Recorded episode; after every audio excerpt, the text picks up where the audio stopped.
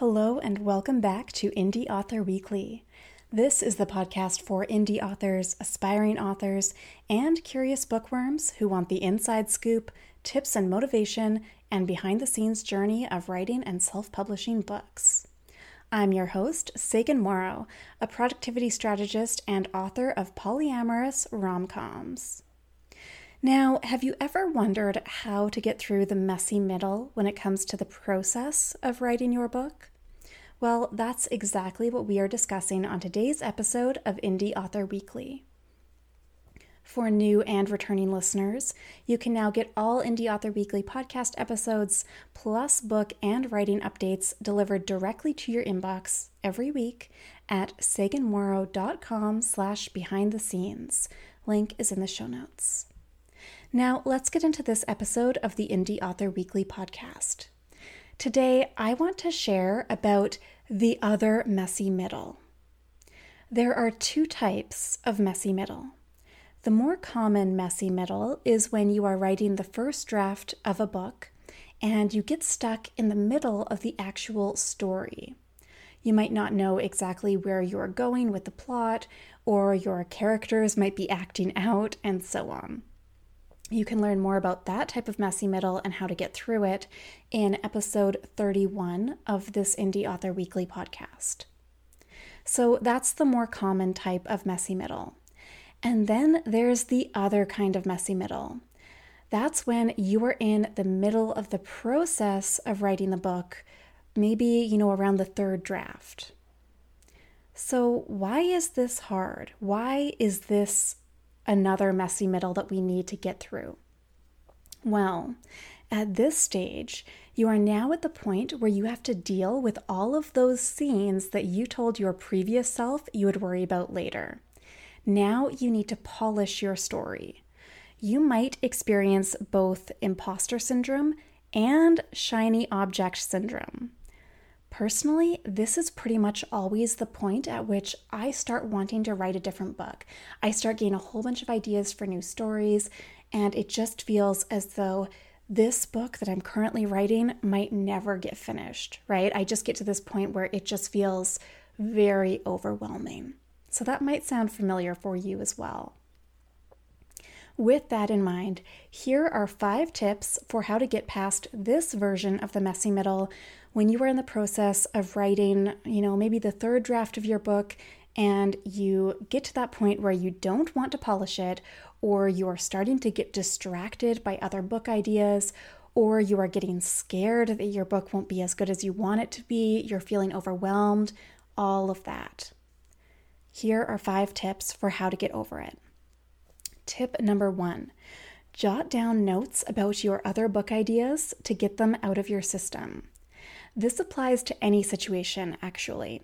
Anytime you are getting distracted by shiny objects, I encourage you to set yourself a timer, deal with as many of those shiny objects as you can, and then it won't be cluttering up your brain and taking away the focused attention that you require for your current work in progress. So, one of the things that I like to do is I might set myself a timer and jot, jot down a whole bunch of bullet points about my story idea, or I might write down um, a scene snippet, you know, if I have a particular scene in mind, or character notes, that kind of thing. I get it out of my system so it's not cluttering up my brain anymore. Tip number two read your current work in progress cover to cover. I find that this is super helpful to get back in touch with the overall story and to reconnect with my characters, especially if you've taken a break from writing the book. You might have forgotten about different aspects of it. Read the whole story cover to cover without judgment. After you've done that, you'll probably have some amazing, fresh new ideas for how to continue to plow through the messy middle. Tip number three take advantage of your energy levels. As a productivity strategist and multi passionate creative, I have definitely learned that energy levels are extremely important.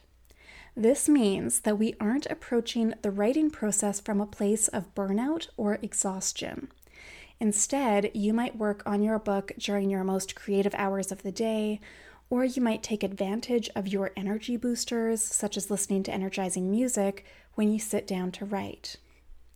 I share a lot about energy management and productivity advice on my Instagram stories, so you can follow me there at Sagan Lives and feel free to submit any requests for specific tips as needed. You know that I am always happy to help you with your own writing journey. Tip number four create and stick to manageable, realistic timeframes. There are a few key words in this tip that I want to bring your attention to. First, stick to the time frame. Yes, when you create a time frame for yourself, work on making progress on an ongoing basis rather than continually pro- procrastinating. Okay? So, create a time a timeline for yourself with actual action steps or progress markers, milestones of word counts, that kind of thing, and then keep working on it. Keep making that little bit of progress on an ongoing basis. The other element I want to bring your attention to in this tip are the words manageable and realistic. What is manageable and realistic for you at this point in time? Create a time frame from there. It's going to be different for everyone. And, you know, just because you had a lot more time a year ago doesn't mean that you have that same amount of time now. So definitely keep that kind of thing in mind as you are creating your time frames. And try not to feel pressured to make this a hurried process. It's okay to go slow. I bet that you want some support with creating a time frame for your own book project. So if that sounds like you, then grab my free time-saving tips cheat sheet at saganmorrow.com slash save time. It will help you ensure that you are saving a lot of hours every week so that you can actually focus on your book. Tip number five devote the necessary attention that your story requires. This comes full circle back to tip number one. You need to give your story the attention it deserves. Carve out the space for it. That might mean putting something else on the back burner in order to make room for it, or asking someone to help you in another area of your life or business so that you have the extra time and energy to focus on your story, or figuring out ways to clear the clutter from your brain in general so that you actually have that focused attention to really give your current work in progress. Because our books are not going to write themselves. At some point, if you truly want to write the book, you are going to need to give it the time and energy it needs. Block off that writing time. Protect that writing time and have fun with it. Writing a book can be such an amazing and really enjoyable experience.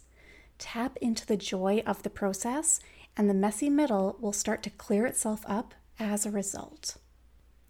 By the way, if you need a little extra inspiration and motivation for this step of the process, then I encourage you to check out the writing meditation from episode 93 of this Indie Author Weekly podcast. To recap, those five tips include number one, jot down notes about your other book idea to get it out of your system. Number two, read the book cover to cover, your current work in progress. Number three, take advantage of your energy levels. Number four, create and stick to manageable, realistic timeframes. And number five, Devote the necessary attention that your story requires.